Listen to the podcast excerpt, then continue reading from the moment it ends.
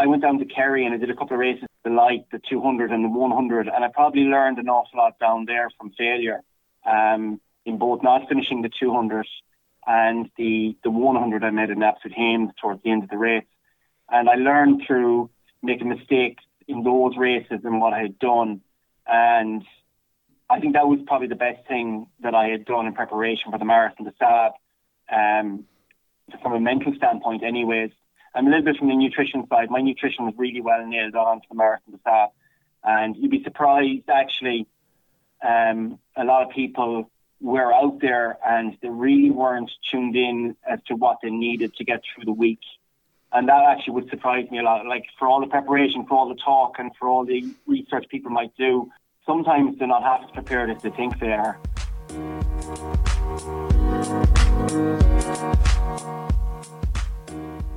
Hello and welcome back to another episode of No Finish Line Podcast. Or if it's your first episode, then welcome to the podcast. In this episode, I'm joined by Barry Loftus. Barry is a former Crossmolina and Mayo Gaelic footballer.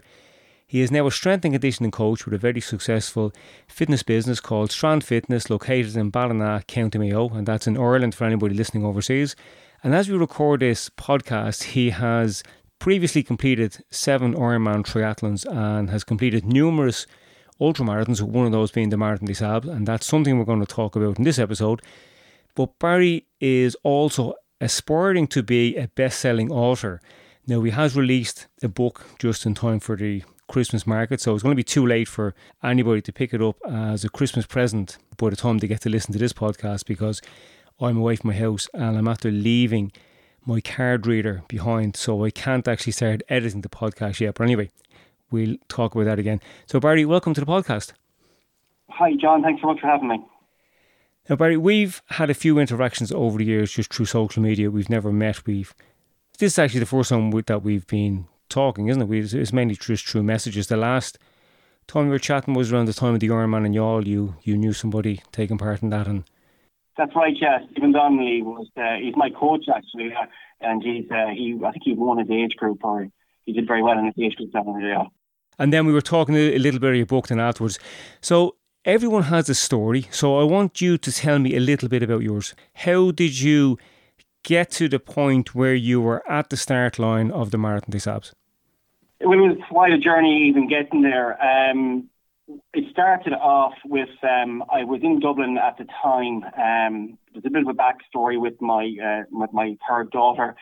Um, she, we had difficulties in that pregnancy, myself and my wife, and um, I was spending quite a bit of time up in Dublin, and uh, I was training with a couple of guys from Crossmolina up there, and uh, one of them suggested doing uh, the Marathon des Sables, which I didn't really know that much about, and um, there was um, a few other guys uh, with me actually. We um, decided to sign up for it, and at the time, I said I would sign up for it, and um, I would use it as a way of raising funds for a charity called Hugh's House uh, which is a, a, a, charity that uh, helps out um, parents like uh, myself and my wife that have um, issues um, with um, with babies and whatnot that stay in the hospitals up in Dublin and the children's hospitals.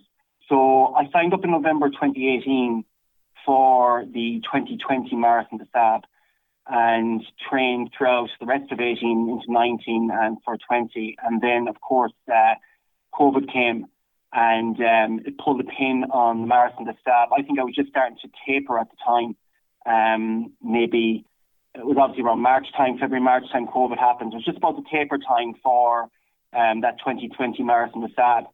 And that then started a, a real um, crazy period of the, the race being on and not being on. And um, they didn't put a race on, I think, in October. And um, there was massive problems with that. And um, I eventually got the start line, as you asked, uh, for the Marathon des Sables in uh, 2023 this year in um, in April, and um, but it took about five years, the guts of five years to get there. You come from a Gaelic football background. Gaelic football being a team sport, and running is more of an individual type pursuit. Would you agree with that with the running, or, or do you train with people most of the time? Uh, do I train with people? Is it no? I would be very. Um, it's kind of hard yeah, to go from one to the other when you're kind of used yeah. to being involved in a sport or activity that's very much social. And yeah. we all know that saying, the loneliness of the long distance runner. Did you find yeah. it hard to move from a team sport into something that was more of an individual pursuit? Great question. Um, I I would have been a period of time um, out of sport completely, and um, so I didn't go directly from from team sports into into long distance running. I've been doing Ironmans and stuff and triathlon probably since about 2008. I started with a Gaelforce, so but I quite like being on my own. Um, I'm kind of introverted in training in that like I would have certain people I would train with, but for the most part, I actually quite like going off for three to five hours running on my own in around. Very lucky here in North Mayo. Um, there's lots of places to go run and run long and long loops. And um, I like being on my own. I like kind of going on those long runs and those hard mornings, hard days, um, isolated days. Whereas some people may find it very hard if they're going from a really social setting, um, if they're involved in a team, um, a group of lads or a group of girls, um, they might find that aspect quite hard. But I actually, I, I quite enjoy it. I don't mind it. Um, I like the isolation and I like the challenge of just being on your own. And I like kind of um, that mind space and head space of being on my own. And because um, I work in a gym environment, my own studio, it's nice to go off at the weekend on a long one and just kind of deload everything that's happening within my own mind and and solve problems or whatever. But um, I think it's quite a nice space to be. Um, it's not for everyone, but I think those that enjoy it really get the ultra running side of things in too. Yes, I, I totally agree with that.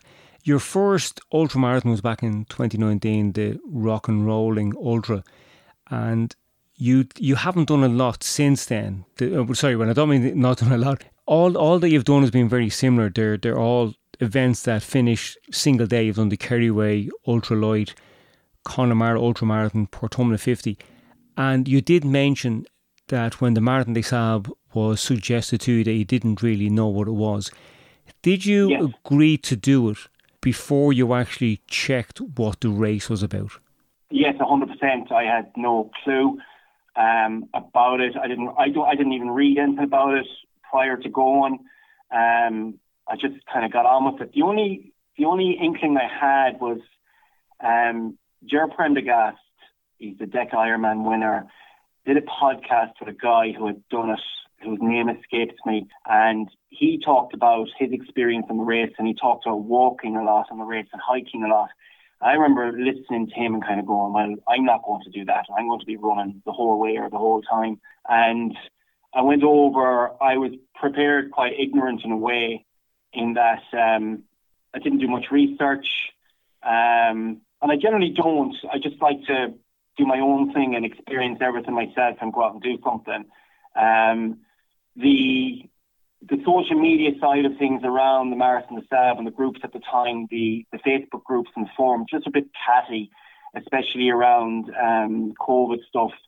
Um, there was a lot of negativity on their site. So I preferred to kind of stay away from the negativity and some of the advice that has been bandied out. I felt that I was just going to be as well prepared as I could, um, physically, uh, mentally, and um, obviously take some advice and kit and that um, from um, that Barnes lady. She she owns a store that's affiliated with the Marathon des Sables UK side, and um, but for the most part, like I really was not as prepared as others would be prepared as knowing absolutely everything about a race. But that would be me anyway. That would be kind of like that.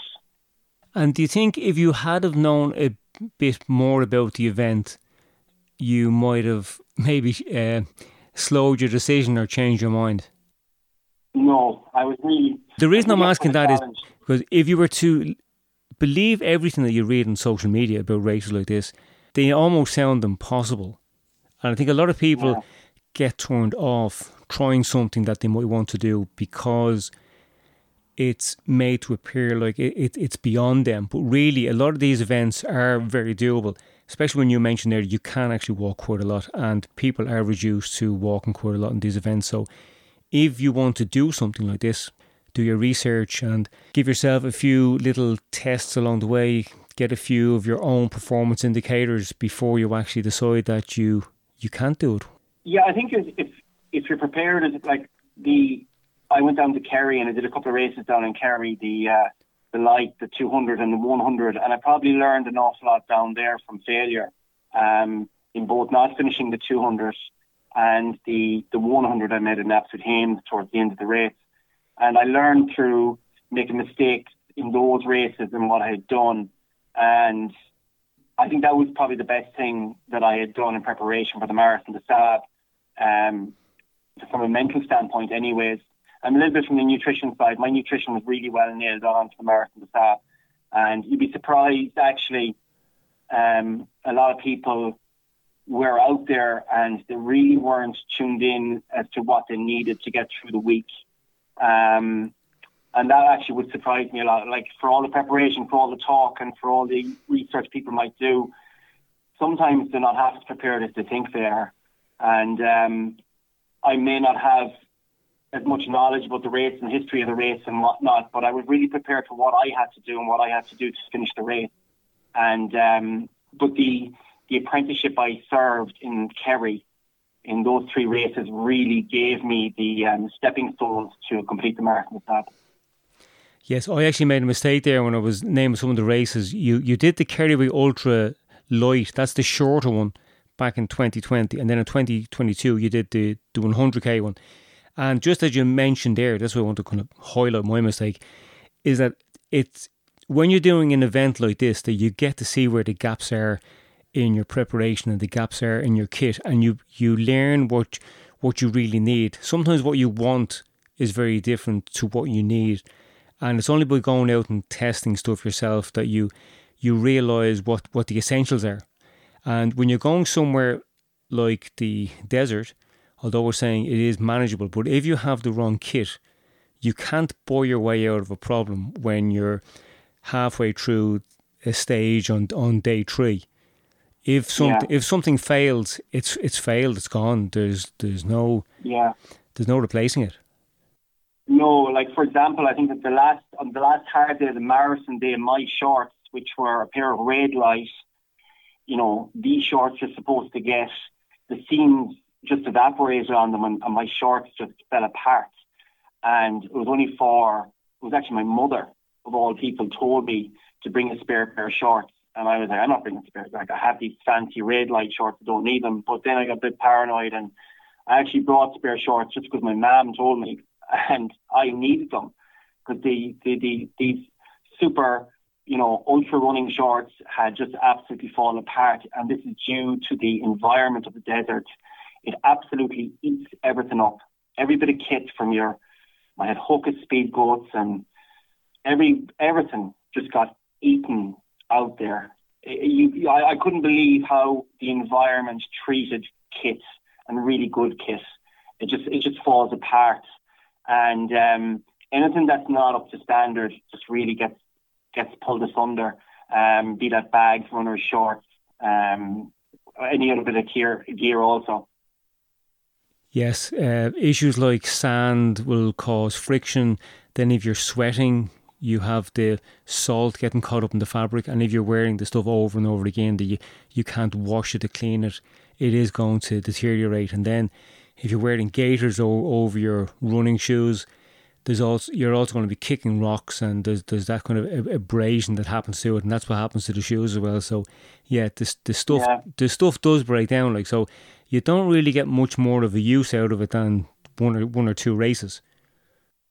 Yeah, like all my gear was was done for by the end of the the end of the week. I left I left my runners behind, uh, much of this Hoka Speedgoats. I think they're they recommend the uh, Hoka Matafe, I think they're called. They're um, um, they've got a greater shoe um, um, toe box on them, and there's more um, there's more lining around the toes on those. But I went for the the Hoka Speedgoat, and um, I uh, I got them sent away to the UK for um, they um, Velcro around them, and uh, that then you can attach your your gaiters to them. Um, but the ski speed Speedgoats worked really well for me. Um, they were done for by the end of the week, um, but I had no problems. Um, but I think that Hoka Matafe would have worked um, very well also. Um, just because of the size of the shoe and the around the toe box, and I think they're they're really suitable for uh, the abuse of the desert. that's if you can if you can run in them. Because um, everyone is, is quite different. There were some people there that had um, your normal um, run shoes, you know, like say normal trail running shoes. Um, I was quite surprised at the sort of different types of shoes. Some people actually went out there to run, um, like you'd run a marathon at home, and they were wearing shoes like that too, you know. Um, uh, but I think I think you need to go for something really rugged. Um, it's it's amazing how stony and rocky and the really sharp stones. Um, I think I remember kicked I kicked a stone the same stone three times, and it really hurt my toes. And uh, you could, you know, you, the, the shoes actually get shredded even uh, the rubber on the shoes from the stones and the rocks, and they are quite sharp. Um, so I, I wouldn't go out without anything that's really rugged. Well, if somebody had been asking me for advice on what shoes to wear, I would have said the Hoka Speedgoat. I'm familiar with yeah. the other shoe that you've said just by name. I haven't actually seen it, but that makes perfect sense what, what you're saying. And I said I am aware of it. And it has a lighter lug on it, like the, the lug isn't as aggressive as the Speedgoat. I think it's yeah. it's used for lighter trails. So I'm actually going to try and get a look at uh, that now. And when you mentioned the, the gaiter, can you just explain what the gaiter is and why you got use the Velcro? Um, well, what I would recommend is they um, to start off with is that you send your shoes away. So this guy in the UK, I think his name is Kevin Bradley, and the first year I was meant to do it, I sent my shoes off to him, and you get them returned. And then when it got cancelled a couple of times, um, I decided I, I get it done locally. Um, but that was a mistake because when I got got it done locally for um, for the Velcro, it just wasn't done as well compared as compared to that guy in the UK. So he it, they're done perfectly uh, from over there. And then you just attach your um, gaiters to the Velcro on the shoes, and people would kind of describe them as like moon shoes or moon boots. And um, I didn't have any sand getting my shoes for the duration of the week. And I did treat my feet, which I'll talk about. But I only had one tiny blister on my toe on the very last day, which was nearly like a novelty blister. Uh, whereas there was some guys in our tent, there's one in particular, Aaron from um, Waterford. He was missing the flesh from both soles on both feet by the end of the week. Um, and that's down to a load of different things. But the I think the fact that your shoes and your gaiters and the Velcro need to be perfect going out there. They can't be anything done. They can't be done any other way than done professionally. And it's probably one of the most important things to spend your money on prior to going to the stuff. Yeah, you, you won't get away with inferior quality workmanship or gear in an event like this. Like once you've gone a couple of days in, you know, you gotta have confidence in what you're using. So I'm going to take note of that name that you actually said for getting yeah, the, developed. Yeah. yeah, yeah, yeah. Yeah, I remember that one now. So with the actual race, it goes over five stages. Can you explain the stages? Um, so you start off with, um, I guess every year is different, and they would they would they would operate in the same kind of area around the uh, south and south um, east part of the Moroccan Sahara which kind of skirts close to the um, Algerian border also. Um, this year, um, they seemed to go for a very technical, hard race. And also there was um, there was a serious heat wave um, this year, um, which was, if you remember, around um, April, May, there was a heat wave in Spain and Portugal also. And so there was lots and lots of issues in, initially. So the, the actual course um, it goes to various um, kind of distances. Um, you start in around the 30k mark, um, but the the distances wise they mightn't seem that long, especially if you're doing a lot of ultras and stuff. There's, a fair amount of climbing in them, so you might do a 30k, but there might be a couple of what they call jebels, which are mountains to climb, and they're just absolutely horrendous um, because you could be in anything from 40 to 50 odd degrees of heat having to navigate not only a course of 30k, um, that might go 30k, 36k, 33k, um, and also they had a marathon stage which is 40 odd k, um, and then they have a long day which was for us was just about 90k, um, which is like a double day. Um, we had a rest day, and um, after the marathon day, you finish with the 9K, what's called a charity stage. But I think from next year, they've done away with that now. So when you finish the marathon, that will be the last day. Um, the charity stage is is timed, but you get your medal on the. We got our medal on the, the marathon day, and it just seemed like absolute cruelty um, to do the 9k the following day. Um, so what many people do is to kind of walk it with their tent mates um, but it's frustrating because then others kind of um, raced it. So, for example, I think I finished 296 overall after the marathon, um, but dropped back down to 313 or something after the final 9k charity stage um, because a couple of guys uh, raced or whatever. But we opted to, to walk it as a um, as a team, as a as a tent, um, rather than race it. Okay, and maybe that's why they have taken it out for next year. That seems a, a bit unfair, really if they're calling it a charity stage, they, they shouldn't really include yeah. it in the overall rankings.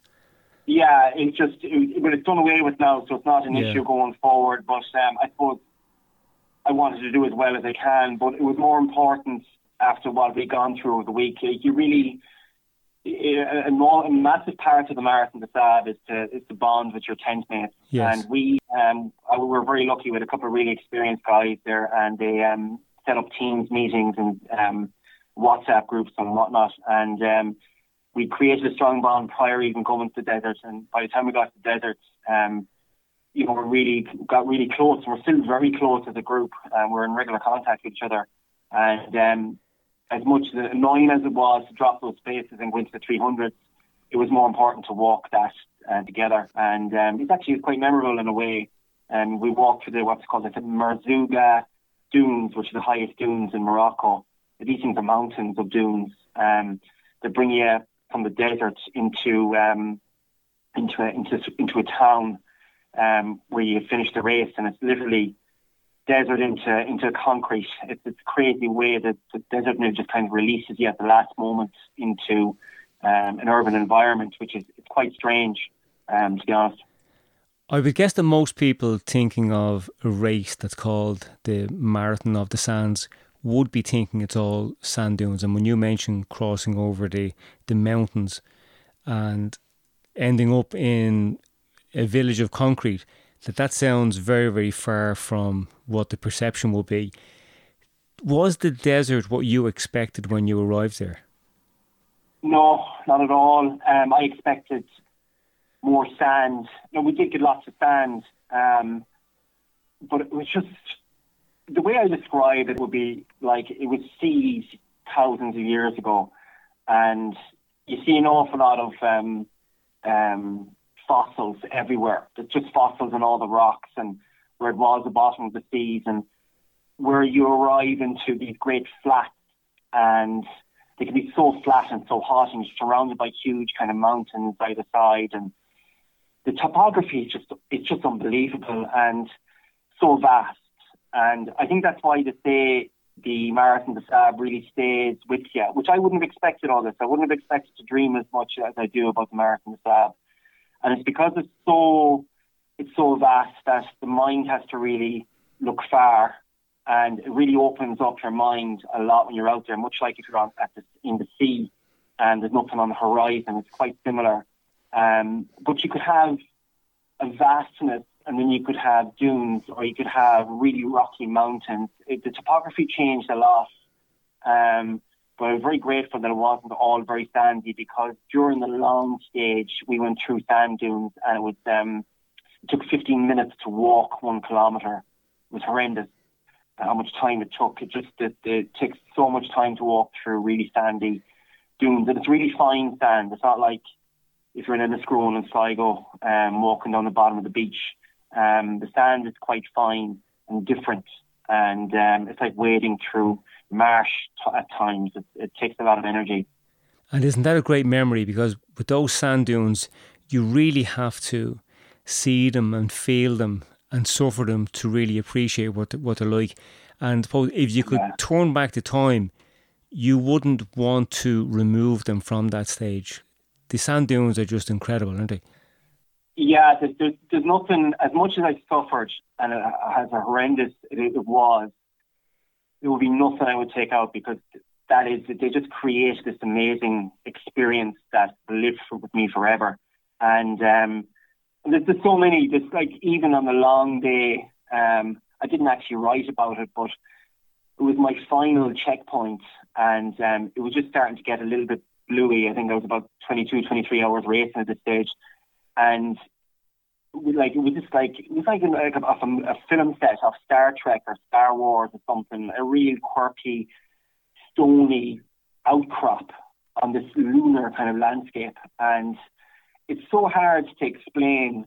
But the imagery and the scenes that you saw, um, remembering them, it's just so strange and so wonderful at the same time. But there's nothing, obviously, in Ireland that you're going to see that's like it. And I don't think there's many places in the world that would have that sort of a scene. And it was just such a common. You just got so used to it at the end of the week. All these different, really weird um, parts of topography, and I remember on, on the on the long day also um, at the night time because there's no um, artificial light. Um, at one point, there was people lying down looking up at the stars, um, and it was just it was just crazy. It was just beautiful but mad too to be in such a suffering and people just taking a moment there to, to lie back literally and, and look up at the stars and enjoy it and take it all in. Yeah, one of, one of those real life moments that again you have to experience. And I'm just going to take a moment now to mention that when when you were talking there and you you mentioned something that you didn't write about, just to mention your your book. Half of the book is kind of devoted to your experience in the race, and you do talk through all the different different stages. So if anybody is thinking about doing the race next year, it's probably worth picking up a copy of the book. It gives a good insight.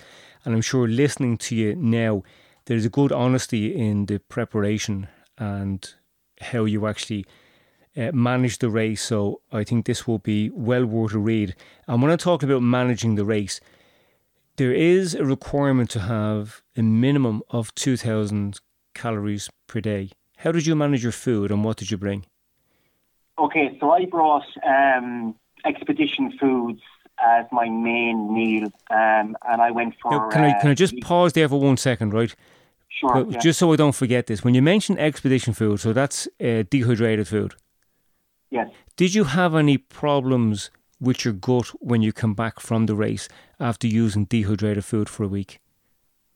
Did I have any problems? I, do you know what I did actually? Um, I actually did have like constipation stuff like that. Yeah, no, not like that. It was just probably the runs and stuff. But okay. I just put that down to um, um, your body getting used to proper food yeah, again. Body, yeah, yeah, because there's, been so much of that out there and the heat and that. I, I didn't take it. I just thought it was part of coming back, but um, it definitely wasn't plain sailing coming back. Yeah. If sure. you're using dehydrated food and you're also dealing with your own dehydration, what can happen is the food can draw extra fluid if, if it's not hydrated properly. That you want kind of a nice texture for eating it, but if it's not hydrated properly, it will actually draw water from your body. And what can then happen is, like over the course of the week, it's having an, an, kind of an accumulated effect. Then when you go back, you can actually suffer a lot from constipation and that. So it, it's suggestion for anybody who has spent a week or two weeks on dehydrated foods yeah. is to start taking stuff like prunes in the morning or maybe prune juice, something that will kind of work as a natural laxative to kind of get your body back moving again. Make sure to get the yeah, fluids into your river.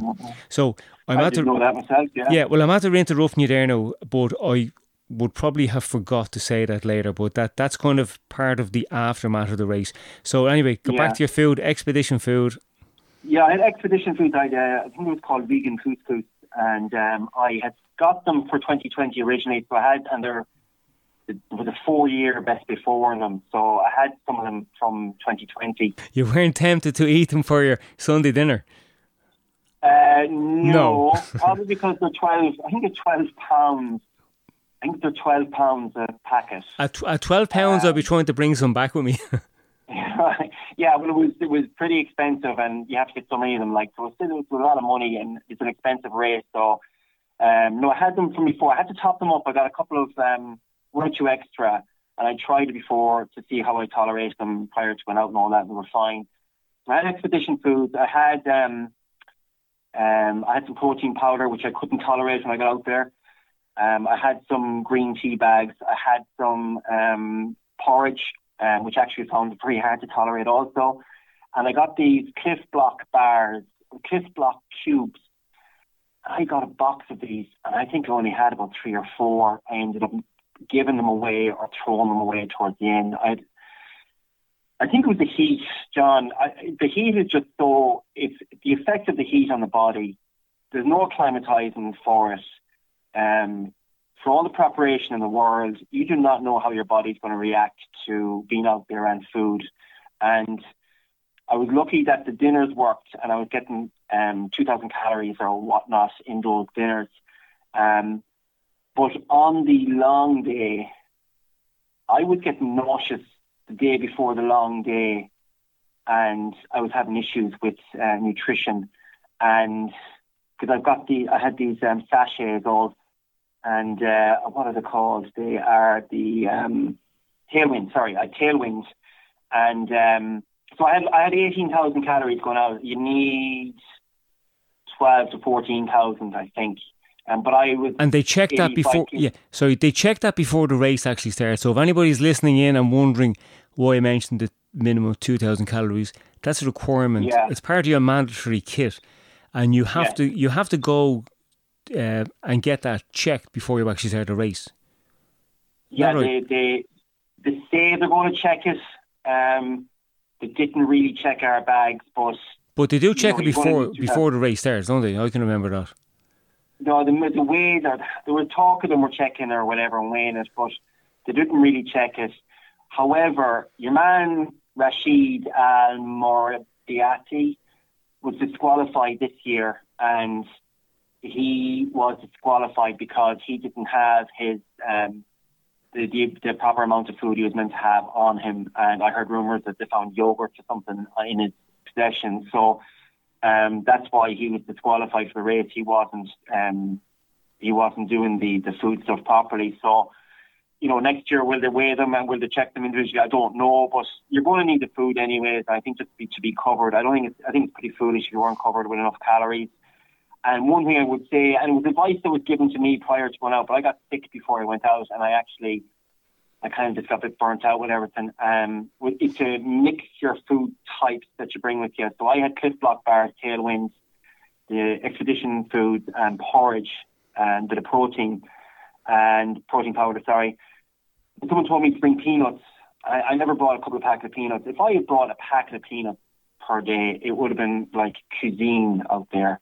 Um, and simple things like that to, to kind of mix your food. You don't know how you're going to react to it. I couldn't um, on, the, on the long day, I couldn't take in any food. I didn't eat any food on the long day whatsoever um, because I kept vomiting. Uh, I even started vomiting water up towards the end of the long day. Um, so yeah, I think my body, I couldn't even get a Clif Blok um, jelly into my mouth. My mouth would start, my body would start retching if I put anything like that in my mouth. I don't know why. Um, so if I had something or if I, my food had been more mixed, I may have had more luck getting a nutrition in on the long day, which is 90k. So I had no nutrition whatsoever for that 90k, and um, that was a tough day. Yeah, you need different foods and different flavors. If you can't mix the foods so much, you mix the flavors, because what you're talking yeah. about there is like flavor fatigue, where you just get sick of having the same thing all, all the time. So you need something to spice it up.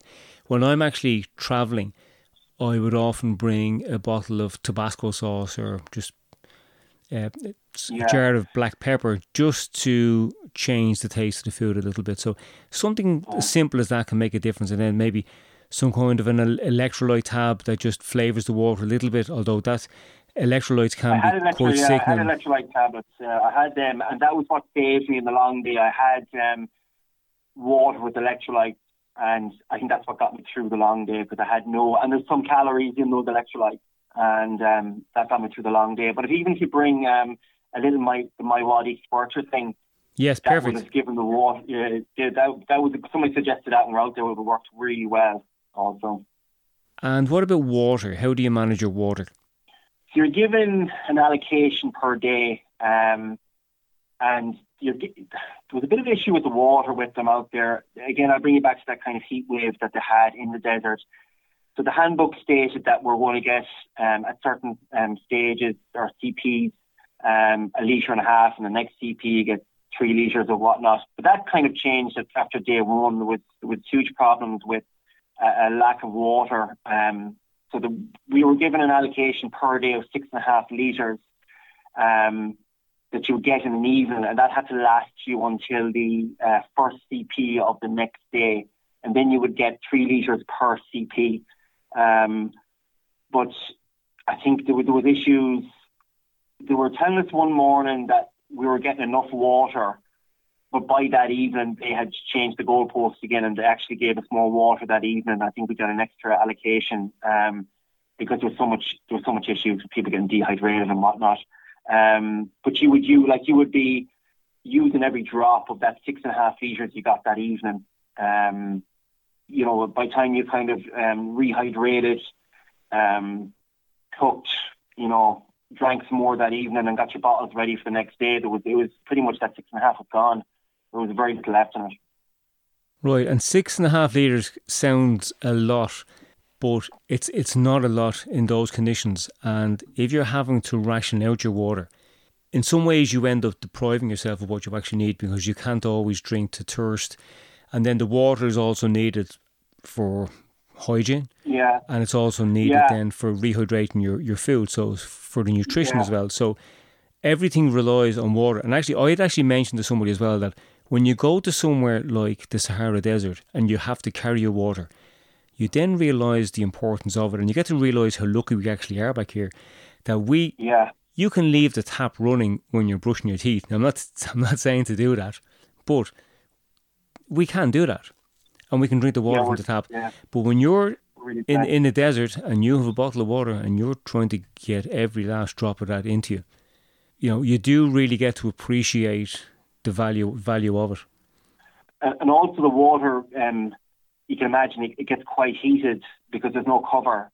Um, so if you're coming into a CP, um, sometimes you're receiving uh, three liters of water that is pretty hot. Like you could have had a nice cup of tea um, it's that hot, and that then has an effect on the body. You're drinking hot water um, when you're really hot and in, pretty bad shape, trying to, to, get your heart rate down and to cool off a little bit. So, absolutely everything is kind of working against you. Um, and it, it, it, it sounds so simple, but I remember there was these two Scouts guys in a tent, and they were great crack. Was in a CP tent, staying accusing the organisers of literally heating up the water that they had a kettle on in, in one of the, in their Land Rovers because the, the water was that hot. Um, it, was, it was it was insane, and it really had an effect on me uh, trying to rehydrate on the marathon day on the last hard day. And it, it was really wobbly for about an hour. Um, I thought I wasn't bothered, but I just managed to get through it. For someone going into a race like this, how important do you think it is to be resilient? it's all about resilience. You're just, it's just resilience is is basic. It's resilience is your is as important as your runners. Um, you know, um, a couple of guys in our tent and they got sick and they couldn't finish the race and um, they got to go back out and do it again. And they were resilient. Um, Johnny was resilient right up until the last day, but he was violently ill. He had to pull out. So, you know, resilience mightn't even be enough. You, you need a bit of luck too. Um, so, uh, like, there was a couple of guys, was 30% dropout in our race. In our race, was, um, it was probably the highest percentage dropout they've had ever. And there was um, a lot of military guys, a lot of really tough characters um, had to pull out. And, you know, toughness isn't enough. Um, you need to have a lot of things and have a lot of luck go your way too. So um, I don't think anyone's going to go out there and and think they can tough it out or that they're tough stuff or anything like that. I think you need a lot of luck. You need to be a little bit ruthless and um, have a massive dose of resilience too to to to kind of really use to get you through the, the week. Yes, uh, because it's it's a really stressful environment, and stress is kind of I suppose relative to the the, the person. Like for somebody who who's is living you know, a relatively soft and easy life, even something as small as maybe getting a puncture in the car on a motorway would really mess up the day. That would be in panic stations. Whereby someone else, it's just a case of I know of a spare wheel in the back, pull over, change the change the tire, and go about my day. And that's the end of it. They mightn't, you know, even mention it again. It happens us all the time. But for somebody who is not used to those little little things, being in an uncontrollable environment and maybe having to share a tent with people that you don't know and everybody's kind of fighting for the corner, you don't know where your gear is and you're having to manage your space. It can be a really challenging environment if if you're not used to I suppose dealing with those kind of situations. And I suppose resilience is is very, very important. And just as I mentioned your earlier races there, you kind of build that resilience by doing these events. So even if you, even if you feel that you're somebody who's not that tough, you can actually get that by going out and hiking on the hills and taking part in races that you feel a struggle to finish and you might have to walk a bit or be out uh, doing a doing a race or training and it starts raining and you just suck it up and you keep going. So resilience is something that can be learned. So although these are challenging races, if somebody wants to maybe try and do something like it, uh, suppose go out and do something smaller, eat a couple of mackerel before you decide you want to eat a shark. Yes, um, it's, it's one of those uh, influences or whatever they says about callous in the mind. I think to, to callous your mind with, with races and with challenges and, and build yourself up and um, to be able to draw on these moments and and to get through them and um, and to keep one foot going in front of the other. And like there are points where I just thought this was the hardest, some of the hardest moments of my life. I'm 43 in a couple of weeks, and it's like climbing 20% gradient in 50 odd degrees uh, on a huge sand dune, a sand dune or a jebel or whatnot, and you really are drawn on absolutely every bit of reserve that you have and um, if you have that and you haven't done any ultras, well, good luck to you. Go out and give it a go. But if you, feel you need um, you need to start somewhere, start with your your ultras around Ireland and, and build that and put yourself out in those situations where you're out in the middle of the night doing a race or a training race or even hikes yourself. Just get uncomfortable, get uncomfortable, and get comfortable being uncomfortable. And yes. um, all these experiences will certainly help you um, in races like, which was my first multi-stage marathon race, um, like the Marathon des Sables. And maybe go out and practice your camping skills. Spend the night in a tent. I think so. Yeah. Yeah. Yeah. The, I think so. Yeah. Yeah. Get yeah. the feel where it's like unpacking a bag and packing it again. And speaking of bags, I'm going to talk a, a little bit about the kit. Now, you mentioned your running shoes, which to me yeah. are probably the most important part, because if you lost all your kit, you still need the footwear to get you out of trouble, get you back to yeah. safety. I suppose the building of the kit is your backpack because you have to carry everything in your backpack. If your back if it won't fit into your backpack, you can't carry it. What backpack yeah. did you use? Um, it was an arm. It's called OMM. Um, I don't know how you pronounce it. Um, yeah, my... I, I know that bag, and I found that bag to be uncomfortable around the shoulders. I found the strap very, very, uh, very narrow. Yeah, and it kind of slipped a bit. Funny you said that because I had um, the first day was like I had two golf balls on my um, upper traps um, where the bag straps were was quite uncomfortable and I had uh, a cotton t-shirt stuffed um, around my shoulders to take the pressure off um, where the straps were. Um, but apart from that, and obviously your bag gets lighter, the bag actually did quite well and it's, it's still fine. It's a good bag. Um, but I I had no extra kit. I bought absolutely nothing. I only bought bare essentials. I didn't even bring a pillow. Um, what, so what, what do you? How, wait, wait, wait. Hold on, hold on. What do you mean you didn't even bring a pillow? What do you want a pillow for? Is is that part exactly. of the kit list now? Well, there would be some that would have had. I might have to edit this bit out. I might have to edit this. Oh, you didn't. I said if you brought a pillow now, I would have edited that out. But we we we, we can continue. Blow, yeah, blow up mats. Okay some guys would have had blow up mattresses and blow up pillows. And I'll tell you one thing, after a night or two, when you're using your arm as a pillow or your bag as a pillow, and there's guys there with blow up mattresses and pillows and whatnot. You do get quite envious, but Yeah. I just went for as lean as possible, nothing extra whatsoever. Um, and I had my kit came in at 8.4 kgs. Whoa, um, that's very light. Yeah, so you know, I did go very light. I went for no frills on anything, um, and I did tough it out, and it, it was great, and it worked out and all that. I, I would it would have been nice, like as I know, like it would have been nice just to have, I think, something comfortable for your head. For me, anyway, I was using my arm, was quite uncomfortable to sleep, and I wouldn't have slept the whole night through every night. I kind of got sore about my lumbar and my hips. Um, the desert floor is quite obviously hard, and all I had was this um, uh, like a foamy mattress thing. Um, it's like a foil mattress, and um, it worked, but it, it, there was no comfort there whatsoever. You know, it's it is pretty sore, it's pretty tough going, um, but it, just about worked. Well, you're not the ideal person to be talking about kit lists with. So now, and although I'm laughing or make joking, a joking about having a pillow and a blow up mattress, Yeah, there is a reason for those as well. Because when you're on a low calorie intake and you're burning a lot of calories, so there is an energy deficit. And then at night time, it gets really, really cold in the desert. That's something that people who haven't been there don't realise. it didn't for us though. Yeah. Actually, it didn't get cold for us. Okay. we were we were, we were, lucky in that sense to stay quite warm at night. So, um, and we had our I had a down sleeping bag, um, and that was fine. Sometimes you kind of sleep with your, your legs outside the bag. It was fine. Oh, right, okay. Yeah, but we see, our race is on after Ramadan. Our race is quite late this year, um, and it was obviously hotter.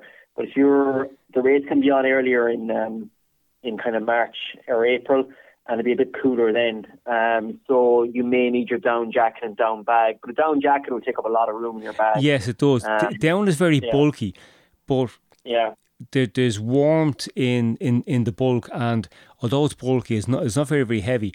But yeah, if you're in an energy energy deficit and then you're going to bed at night, and if your sleeping bag isn't warm enough, your body starts to shiver to raise the core temperature, and if you haven't got the energy in you, it becomes harder to actually get that kind of response where your body's trying to heat itself up. If you're not warm enough or you're not comfortable enough, you're not going to sleep well. And sleep Yeah. is when the re- the repair happens. That's when the recovery happens. So it can make a difference to your race if you kind of get a good night's sleep, if you have a, a good, comfortable night's sleep. But there's also the trade off in that the more you carry, it's extra weight that's in your bag during the day. So you're also, that in itself creates an extra energy demand.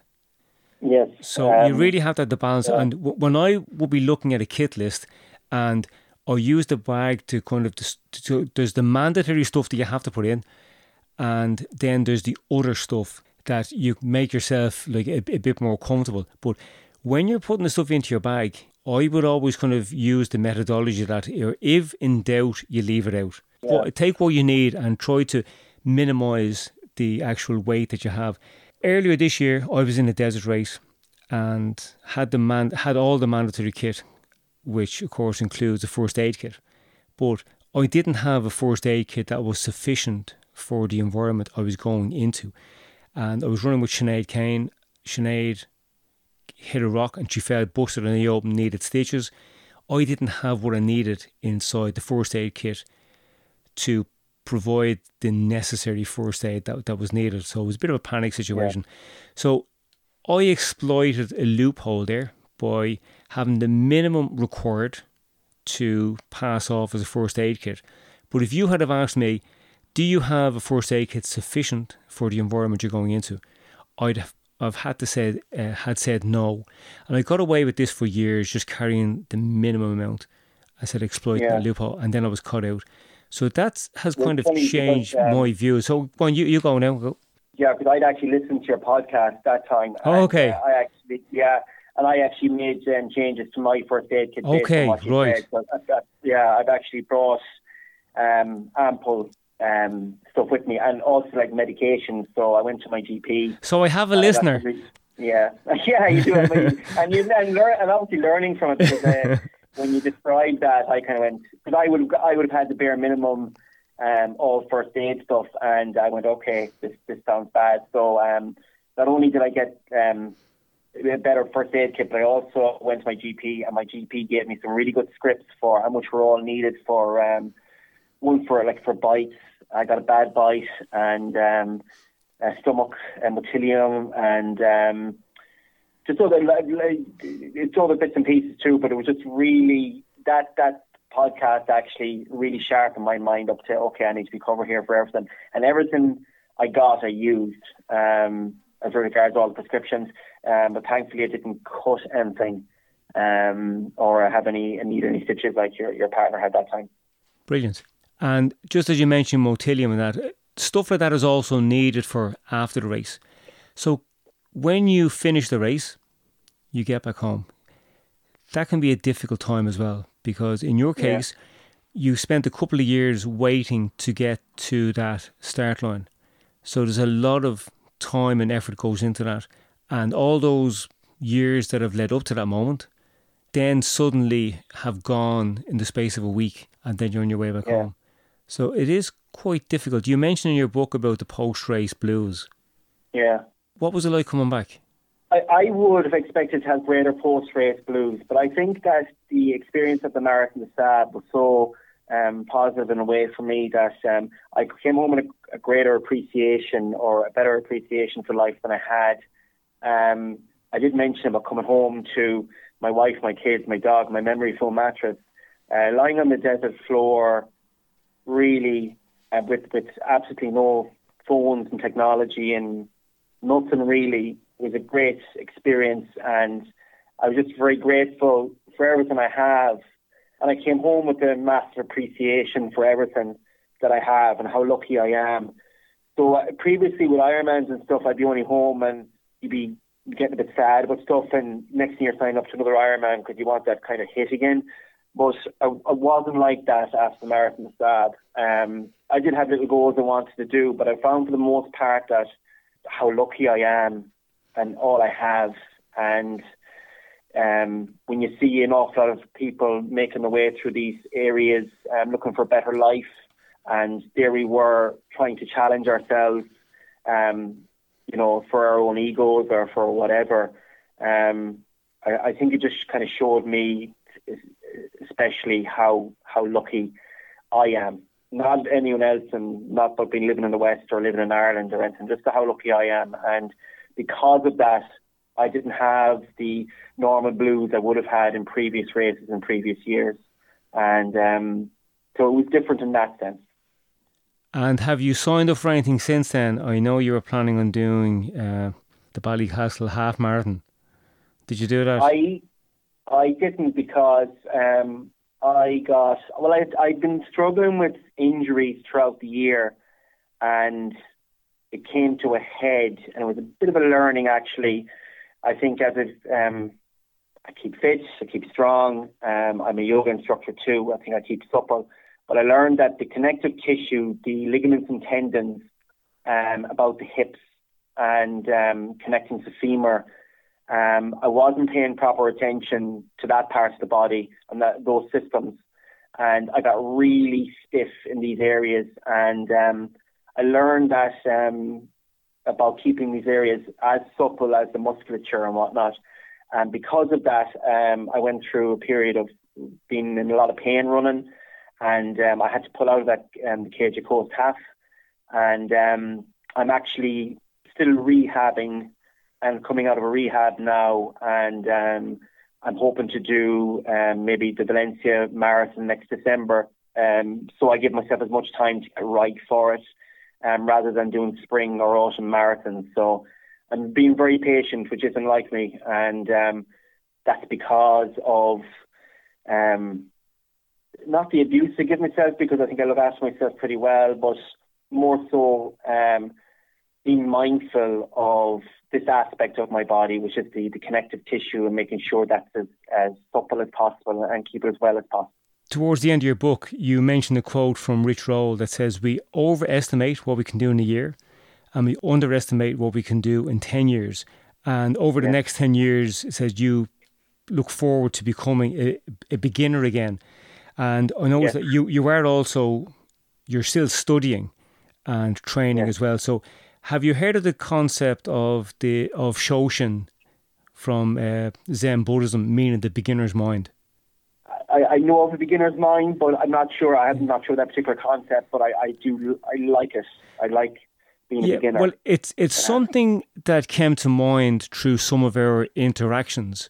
Just every so often there'll be one or two messages back and forth, yeah. and that is something that that came to mind. So I'm I'm looking forward to following the story, and I kind of think that's a good way to end unless you have anything else to add. What do you think? No, it's uh, it, yeah, we are. We're in, I'm in a, another. I'm on another journey for sure, yeah. I'm looking forward to, to to, to doing some more stuff and more events and, and learning more for sure. And it, it's heading it's heading somewhere. Those that want to know, I have to read the book, and I will get there. But yes. it's more the journey and the process um, of getting there is the fun part.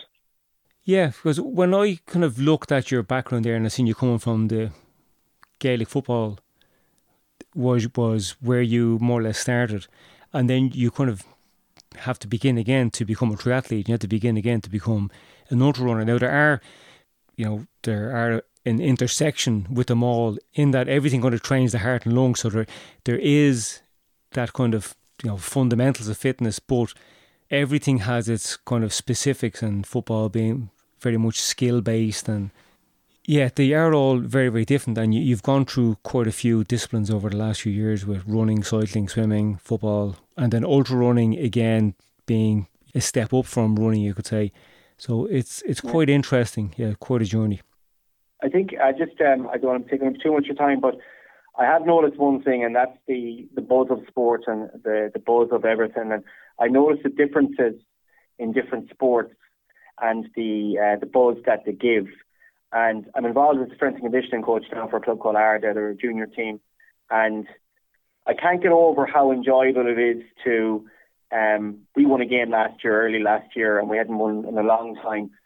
And the high I was on after we won that game, and this club aren't even my own club; they're they're a neighbouring parish, and I've never got that high from doing a race or even the Marathon des Sables. It's just a different kind of a high. It's very hard to explain. And I guess with all these um, sports and events and journeys, I think I'm still chasing that um, that buzz of that high that you get with team sports when you're playing as a young person, and um, always kind of searching or trying to find it or finding different um, highs from different sports. And I think that's what kind of drives me a little bit. And it's really interesting to to see and experience um, different modalities and, and what they bring, and um, that's the journey for me, and it always will be. Yeah, I suppose that's a shared high rather than the individual high that you're getting from doing doing your own race, and sometimes you might feel that maybe it's not right to be celebrating your, your own winnings. It's easier to celebrate what somebody else is doing, but yeah, that's something that is really good and important with team sport, especially with something like Gaelic football, where it can kind of lift the whole community. Like the the parish yeah. is sharing in the success, because with football, like people refer to the football team as we. It's not them, so they, yeah. there is an involvement yeah. with it. So, thanks again for agreeing to do this, and it was Thank nice you. to finally chat to you. And I'll, I'll hopefully be passing through Ballina, and I'll pop in and say hello. Oh, Ballina. I'm across Malina, man. Um, oh, but thank you very much. Uh, yeah, it's got business in Ballina. But um, no, I appreciate it, John, and thanks very much yourself. It's been great light and uh, been very helpful for me um, and for a lot of people. So keep up the good work and keep us all informed, please. Well, thanks very much. And for anybody that's listening in, if you enjoyed this, you might consider leaving a review, passing on to a friend, and until next time, thank you.